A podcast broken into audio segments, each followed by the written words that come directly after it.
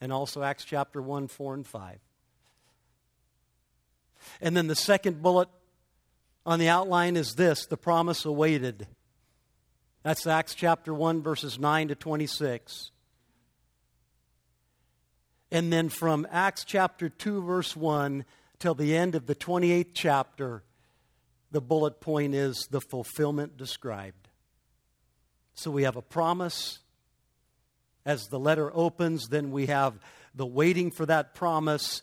And then for 27 chapters, we have story after story after story of that promise being realized, that promise being fulfilled, that promise being experienced by men and women who have the Holy Spirit poured out upon them in power and who become witnesses to the Lord Jesus Christ.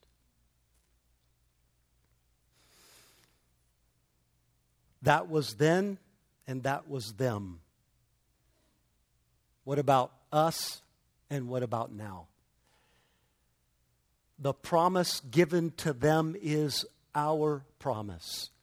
That has been uh, the approach for the last uh, 22 days as we have looked at this. My deep conviction and prayer that you would embrace the truth of that as well that the promise that Jesus gave in Acts 1 4 and 5, and that he gave in Acts 1 8, and that he fulfilled from Acts 2 to Acts 28 is your promise if you're a follower of Christ. That he longs for that for you and me, just like he longed for it for his apostles in that early church.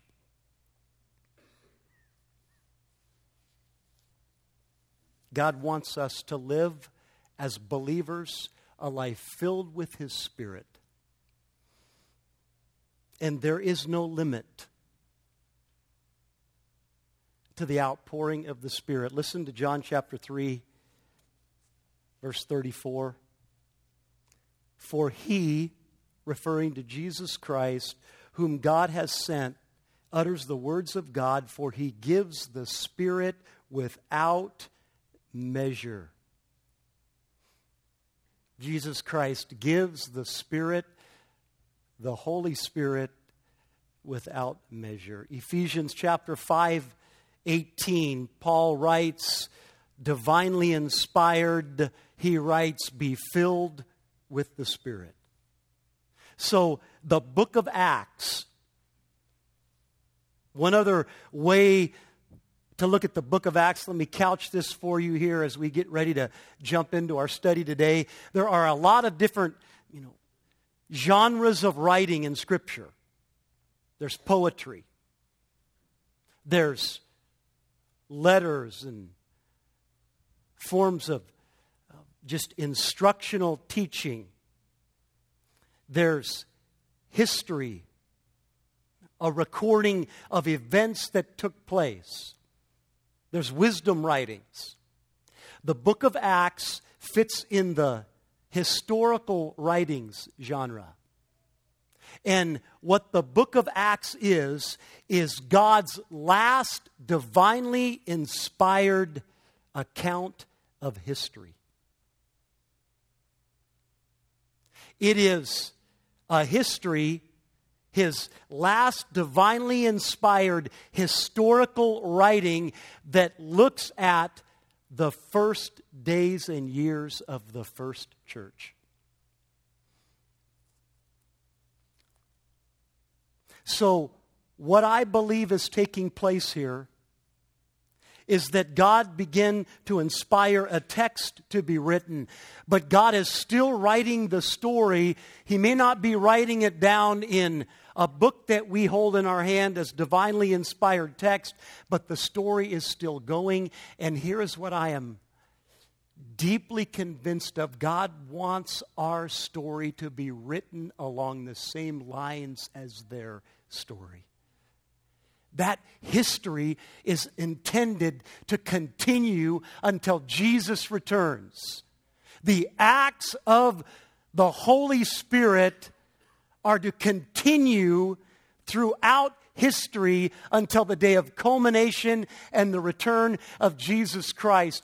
And He wants Cornerstone Church written into that history.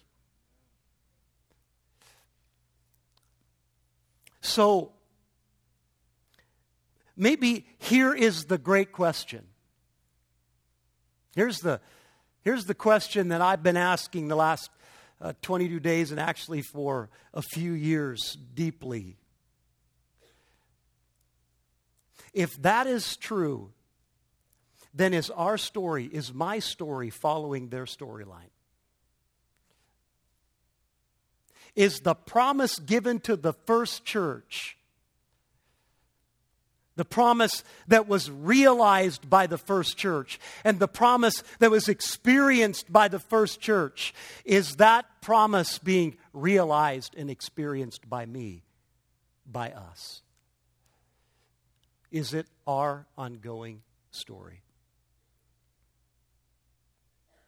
And the promise again, Acts 1 8, but you will receive power when the Holy Spirit has come upon you, and you will be my witnesses in Jerusalem and in all Judea and Samaria and to the end of the earth. How do I know the promise is still continuing? We got one great clue right here. The ends of the earth have yet to be reached.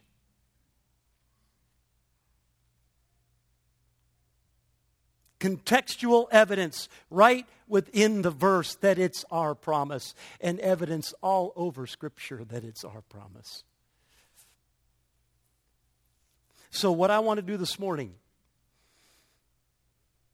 is I want to stir myself up through the preaching of the Word and stir you up through the preaching of the Word that you would get excited and enthused about that promise being your promise if it's not. And that you would long for and pursue and lean into that becoming your reality. And what, the way I want to do that is I want to look into this letter and I want to look at these historical writings, this historical document that gives snapshots of real people in a real time. Real people who were realizing and experiencing the promise of Acts 1 8. And look at those snapshots and say, what are the principles of the promise that we can extract as we see that promise fulfilled over and over and over again?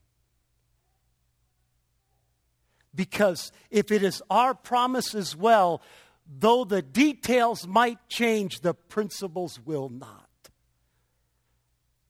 So that the principles, those timeless truths that we can see in the lives of those in the book of Acts that were filled with the Spirit, they should be principles that are available and experienced and realized by us if we are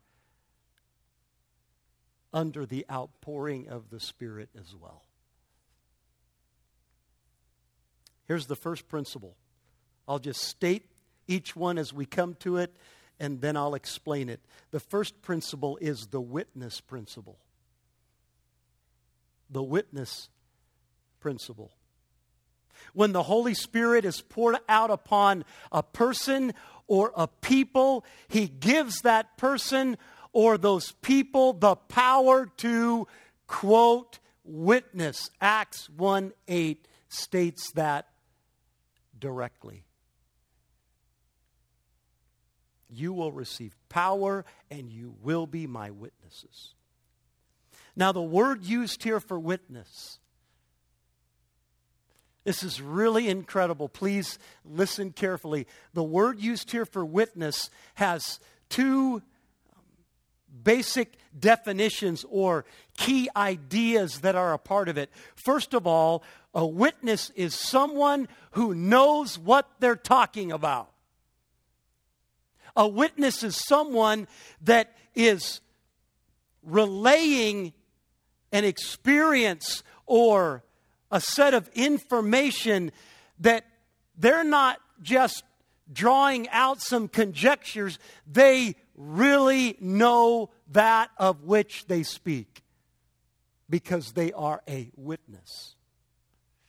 But there's another, and that's the obvious definition uh, that we would immediately see. But there's another definition that helps round out this idea here and really gives it strong uh, poignant impact in my mind. We can get at the second concept in this word from Luke chapter 24, verse 48. Jesus is talking to his disciples, and he is telling them that they would be witnesses of these things, quote.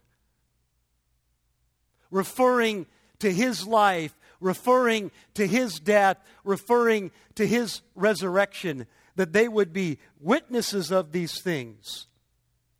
And in that passage, Luke 24 48, the word used there in the Greek is the word from which we get our word martyr. It's the word from which we get our word martyr. So add this to the idea, the concept that a witness is someone that knows what they are talking about. Not only, though, is a witness someone that knows what they're talking about, but they are someone that is so impacted by what they know, so influenced that the reality of what they have come to know is more dear to them than life itself. That's what is meant by the term witness. When Jesus said, You will receive power when the Holy Spirit comes upon you and you will be my witness, he was saying, You're going to understand, you're going to personally know, you're going, to, experience the reality of a truth, and it's going to go down so deep in your soul as you're filled with the Spirit that the truth about me is going to be so critical, so impact. It's going to grip your heart and fill your mind and flow out of your mouth to such an extent that it will not matter to you what comes against that, that nothing will be dearer to you than that, even to the forsaking of your own life if need be. That is in the concept of under the fullness of the Spirit, the outpouring of the Spirit, we in power becoming his witness. And isn't that a powerful witness? A witness that is willing, not because of, but in spite of. To hold a truth and live a truth and proclaim a truth so boldly, so unashamedly, so fearlessly that even life is not too great a cost to give in the execution of that witness.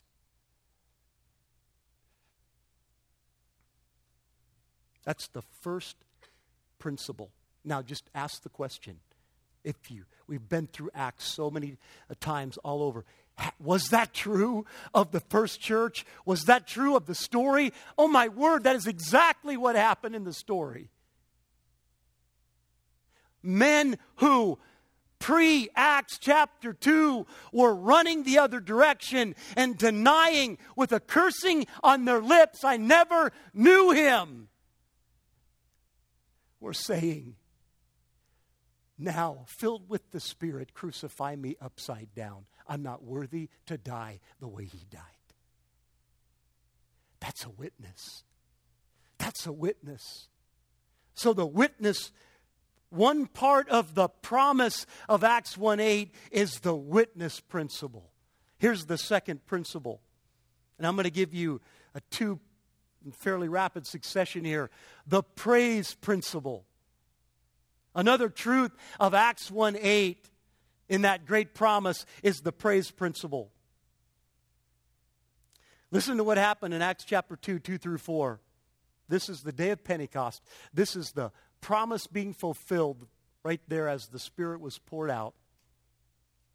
And suddenly there came from heaven a sound like a mighty rushing wind, and it filled the entire house where they were sitting. And divided tongues as of fire appeared to them and rested on each one of them. And they were all filled with the Holy Spirit and began to speak in other tongues as the Spirit gave them utterance. Question I'll try to state it two ways to really get at the sense of what I'm asking for here.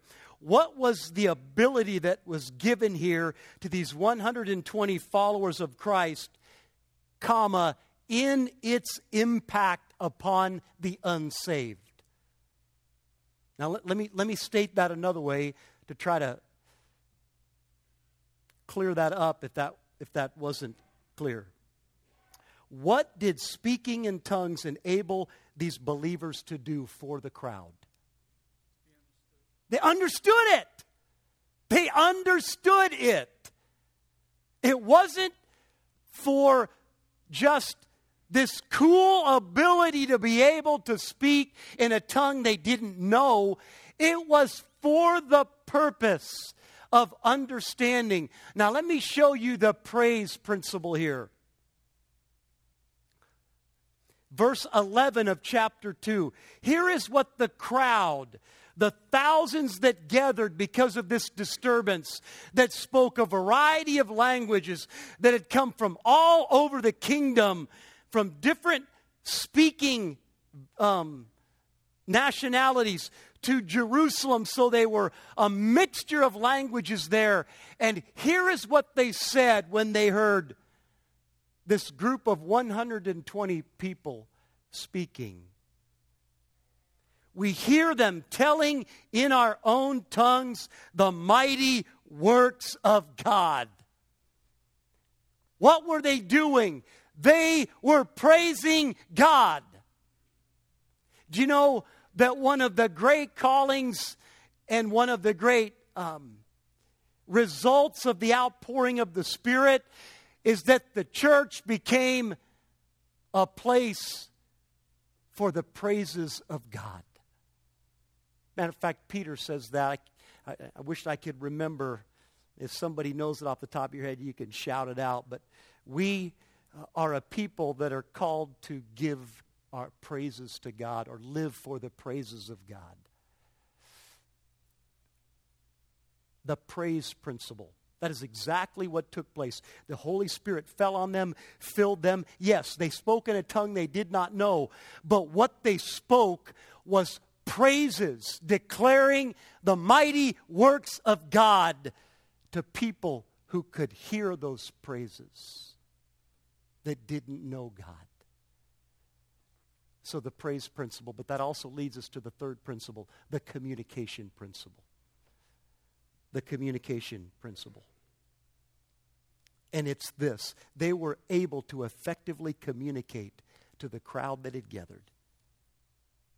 Now, let me give you two additional um, places in Scripture that use this word to make the meaning more plain. Remember that word plain.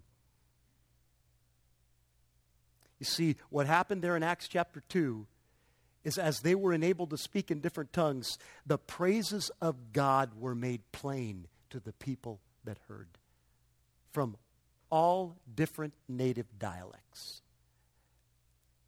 Acts chapter 4, verses 29 to 31. Here's the setup. Apostles uh, Peter, John healed an individual, and they were getting persecution because they were using the setting to preach Jesus Christ and they were questioned by the authorities and they were seized and held and then commanded not to speak anymore in the name of Jesus. And so they went back to the church and they reported what the religious leaders had commanded them commanded them basically to shut up about Jesus. And here is what happened in Acts chapter 4, 29 to 31, the church prayed. Acts 4, 29 to 31. And now, Lord, look upon their threats and grant to your servants to continue to speak your word with all boldness. Remember that word. While you stretch out your hand to heal, and signs and wonders are performed through the name of your holy servant Jesus. And when they had prayed, the place in which they were gathered together was shaken, and they were all filled with the Holy Spirit and continued to speak the word of God with boldness.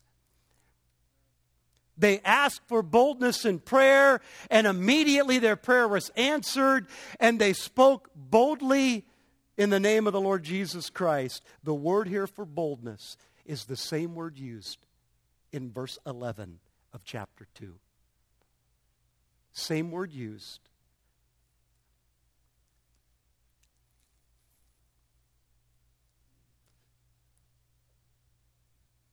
Look at John I'm sorry, uh, I think I just stated that wrong. The word used here is the same word used in the second verse that I'm going to give you, John 11. Here's the setup. Here's the setup. Remember again that word boldness. Lord, enable us to speak with boldness. And then they prayed, and the place was shaken, and they spoke with boldness. John chapter 11, here's the setup.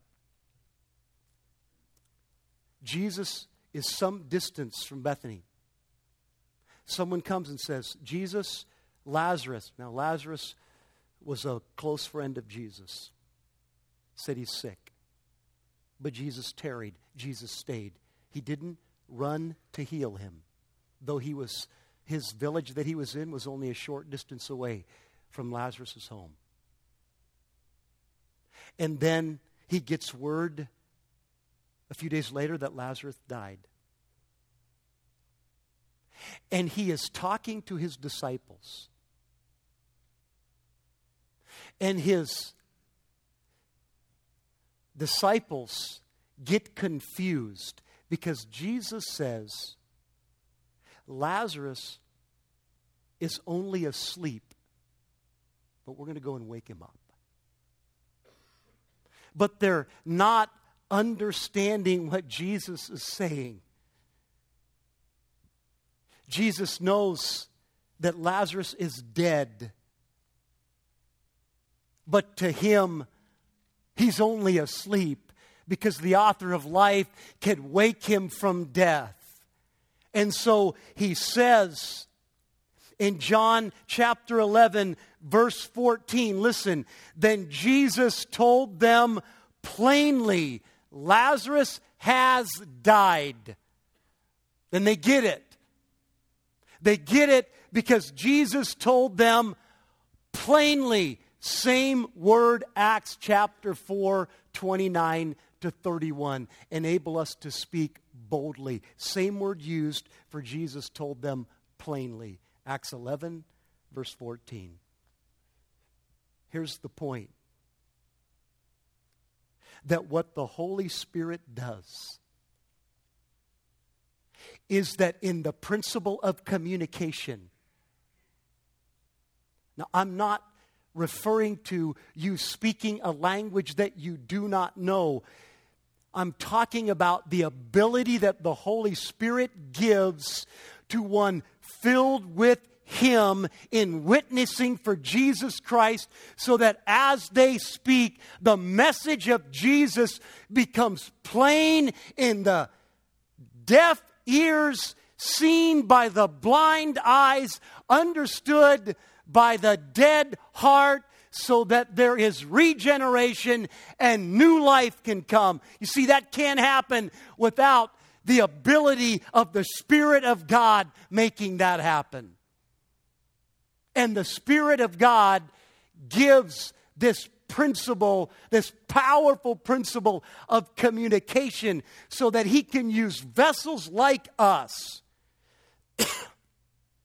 who can do what we never could do, just like the believers in Acts 2 spoke in a language they could never speak in on their own. We can witness to people that in our own power we could never change their lives for eternity. But the Spirit of God can use our words.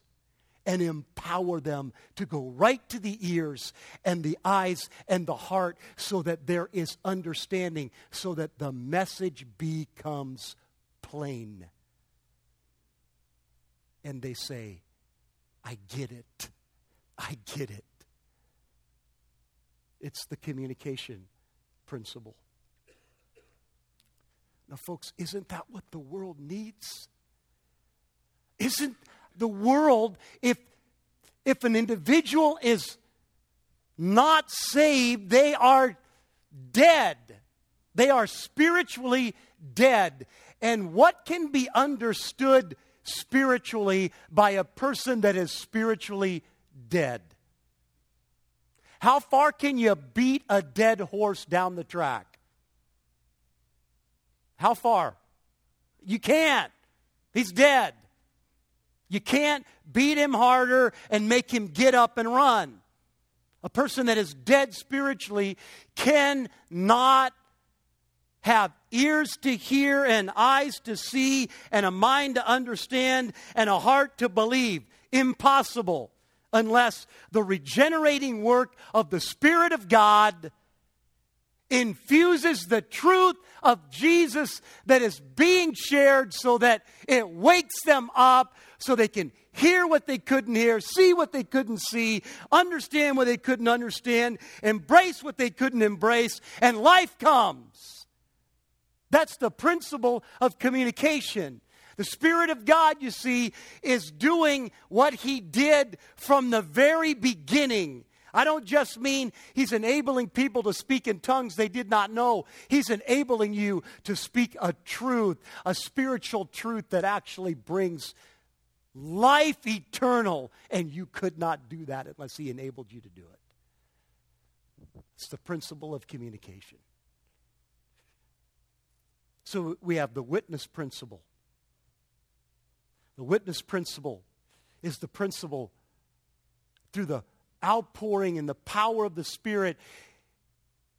He takes the truth of Christ and so deeply grounds and saturates your mind and heart and life with it that you know it by experience and you know it so deeply that it becomes something you are willing to die for and then the praise principle that through the outpouring of the Spirit, there is a understanding of the wonders and the greatness of God that goes beyond what you ever understood before, so that your praise to God becomes spontaneous and it just begins flowing out of your life like a river, and then your communication becomes empowered so that the messages that you share about Jesus Christ actually have the power to give new life.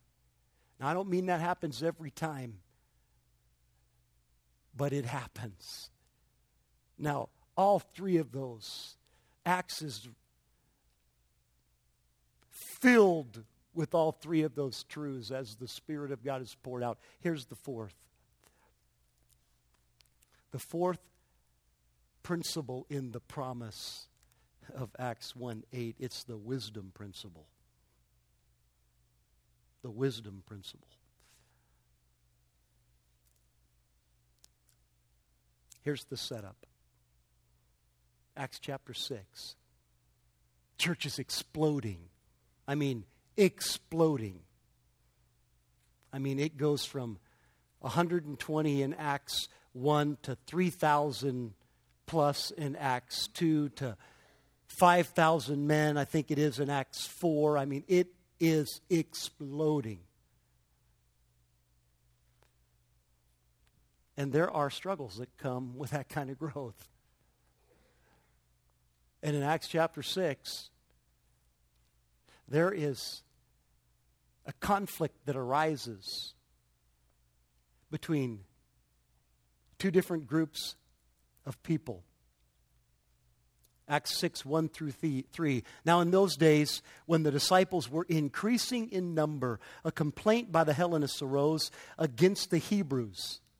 It's conflict between the Hellenists and the Hebrews because their widows were being neglected in the daily distribution. The Hellenists were complaining because their widows were being neglected. The church wasn't taking care of their widows like they were the Hebrews' widows. And the twelve summoned the full number of the disciples and said, It is not right that we should give up preaching the word of God to serve tables. Therefore, brothers, Pick out from among you seven men of good repute, full of the Spirit and of wisdom. Full of the Spirit and of wisdom, whom we will appoint to this duty. Just drawing attention to the last phrase there. The apostles called the church together and said, You pick seven men known to be full of the Spirit and wisdom. Those two go together fullness of the Spirit and wisdom. The Holy Spirit is the Spirit of wisdom. So if you are full of the Spirit, if the Spirit has been poured out on you or is being poured out on you, He comes with wisdom because He is the Spirit of wisdom. So if your life is filled with Him, the byproduct of that is going to be it's going to be wisdom, right? Are you with me here? Does that make sense?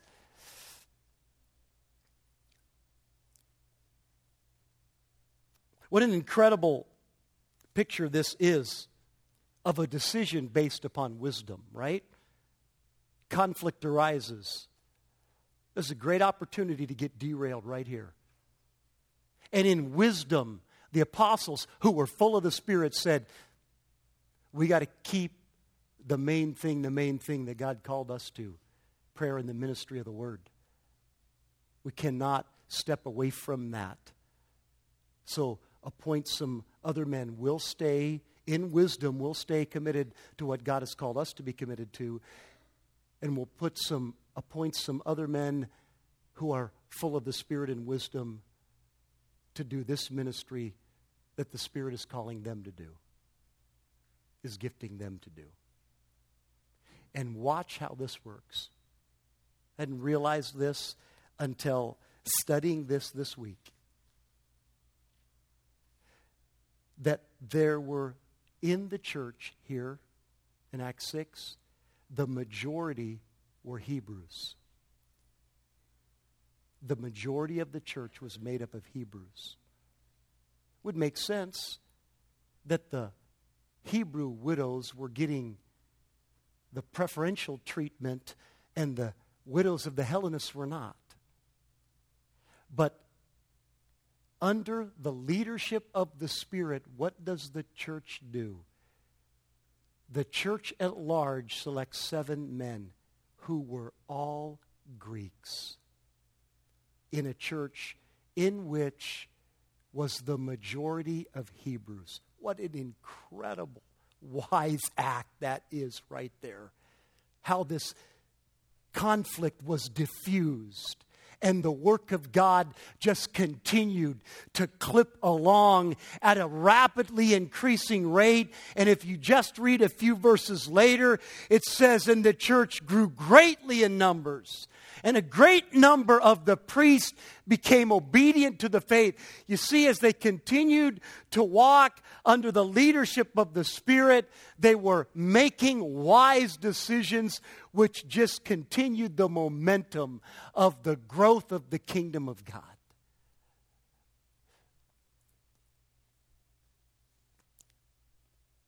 So we have identified four things now that the book of Acts specifically states in various places that under the fullness of the Spirit, this outpouring of the Spirit, the characteristics that come along with the promise of 1 Acts 8 is the witness principle. That's part of the promise and what that word means. And the praise principle, that's part of the promise and what that means. And the communication principle and the wisdom principle. And then finally, the joy principle. The joy principle. Here's the setup Paul and Barnabas, Acts chapter 13. The Spirit of God had just called them to the work. The church was worshiping the Lord and fasting. You know, by the way,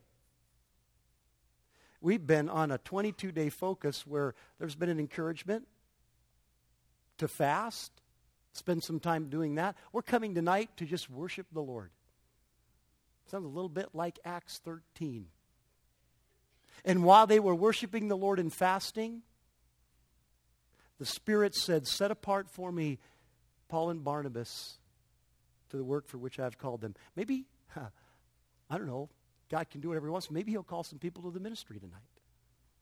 Come to church. no, nobody will probably come if I say that. I'm not going, I'm already called.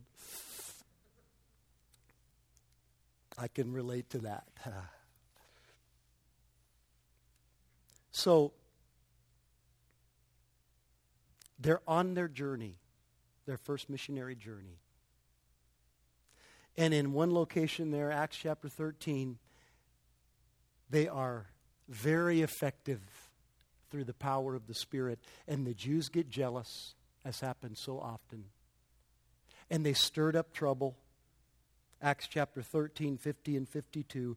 But the Jews incited the devout women of high standing and the leading men of the city. They stirred up persecution against Paul and Barnabas and drove them out of their district. They, they were having a phenomenally effective, incredible, powerful ministry, and they got booted out of the city. And what was their response? How did it affect their emotions, their demeanor? But they shook off the dust from their feet against them and went to Iconium, and the disciples were filled with joy and with the Holy Spirit. Those two things go together. Scripture is clear about that, not just in one account, but it's clear about that. Person filled with the Spirit is a person that has as a characteristic quality of their life the joy of the Lord. The joy of the Lord. Here, in the midst of being booted out of town, they're not reacting, they're rejoicing. They are filled, they don't have a little bit of joy, they are filled with joy. Why? Because they're filled with the Spirit. What are the gifts of the Spirit? Or the fruits of the Spirit, I mean. It is love and then joy. Love and then joy. In fact, it's the fruit singular, love being the fruit, and that manifests itself in several ways, eight different ways. The first one is joy. The joy principle person filled with the Spirit of God, the testimony of the text and the truth of Scripture is that where there is fullness of the Spirit, there is fullness of joy. I don't know what your perspective on Jesus and his personality as he walked the shores of Palestine for 33 years or so. But I challenge you with this. What this tr- a truth like this and uh, many other verses that we could draw from such as in the presence of the Lord there is fullness of joy. Jesus was the most joyful man that ever drew a breath. Would people want to flock to him? The crowds want to flock to him if he was a stick in the mud? No! He was the most joyful person on the planet. In his presence, there is fullness of joy. The Spirit of the Holy Spirit is the Spirit of Christ. That title is given him in Scripture.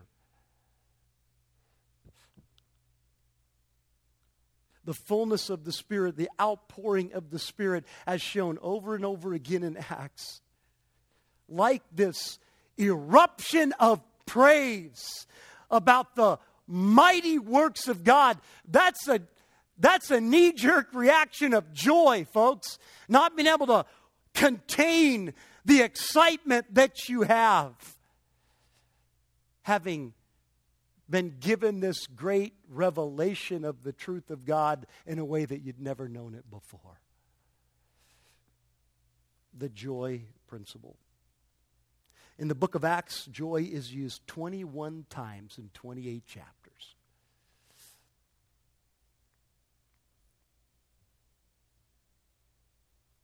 Question Does joy, I'm talking about visible expressed, overflowing, spontaneous joy.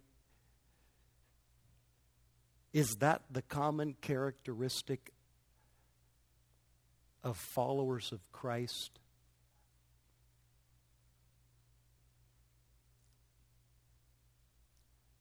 I'm talking about by experience.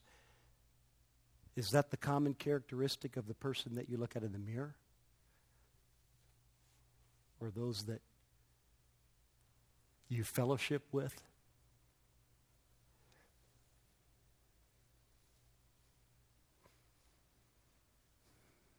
I believe that is God's heart. Matter of fact, it's His provision because it's a part of the promise of Acts 1 8 that He wants you and me to experience, to enjoy, to realize the promise given, the promise waited, and the promise explained or described or realized or experienced. It's supposed to be our story. It's supposed to be our story, follower of Christ. You see, joy is transcendent.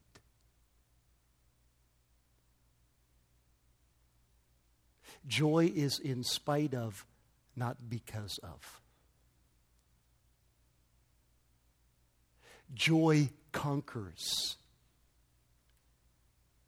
Joy stays on top of, not under.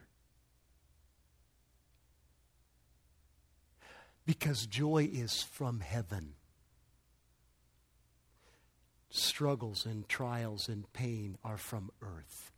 Heaven wins over earth. The spiritual wins over the physical. Eternal is greater than temporary. Romans 15 13, may the God of hope fill you with all joy and peace in believing so that by the power of the Holy Spirit you may abound in hope. The joy principle is to be our principle.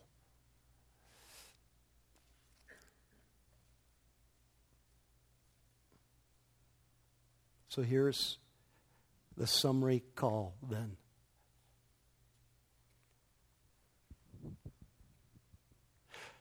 I'm sure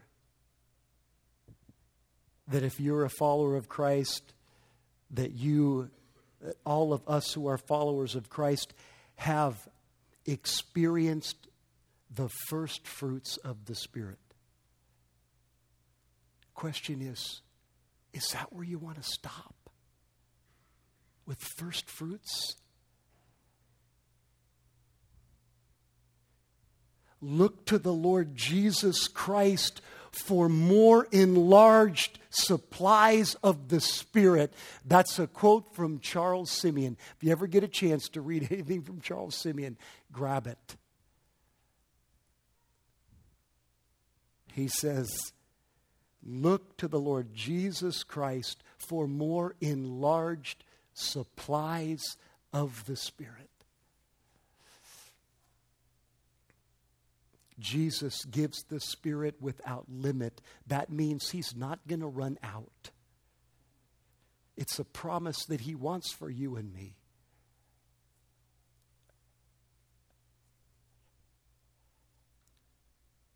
Jesus came that we would have life. Oh, yes, He did. But not only life, but life what, church? To the full or more abundantly. That's the full life. That's the joy filled life. That's the life that has the witness principle and the praise principle and the communication principle and the wisdom principle and the joy principle. It's the life that is living in the reality of Acts chapter 1, verse 8. Would you please stand?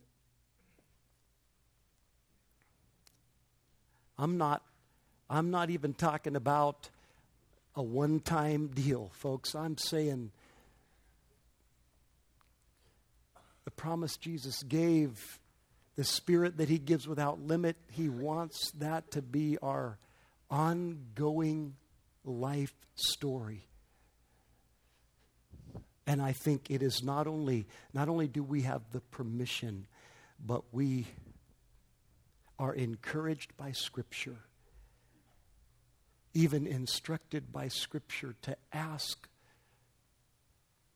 that Jesus would send us new outpourings of the Spirit of God so that we can be the people of the promise of Acts 1 8. And the people of the promise change their world. It's the way it happens.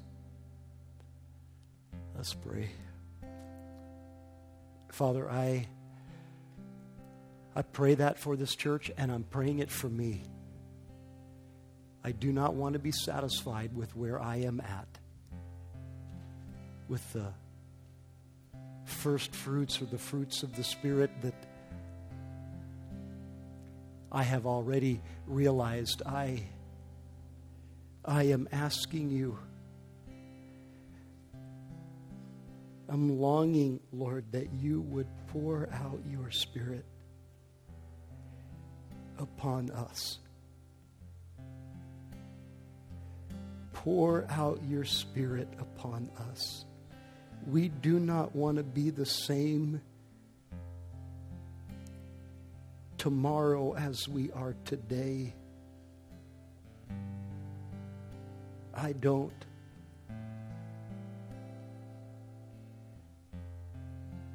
In greater and greater ways, I want the principle of witness and the principle of praise and the principle of communication and the principle of wisdom and the principle of joy to be characteristics in my life that point to the outpouring of the Spirit in a powerful testimony to the risen Lord. asking you to do that. I know we, we cannot manipulate, and that is not what we're trying to do. We are just asking you, our Heavenly Father, far greater than any earthly father. And even earthly fathers know how to give good gifts to their children so that when we ask our earthly fathers for bread, they won't give us a stone. When we ask them for a fish, they will not give us a snake. How much more then will you, as the perfect Heavenly Father, give the Holy Spirit to those who ask Him? And so we ask you to do that in the name of Jesus, for the glory of Jesus, for the advancement of his kingdom. In Christ's name I pray. Amen.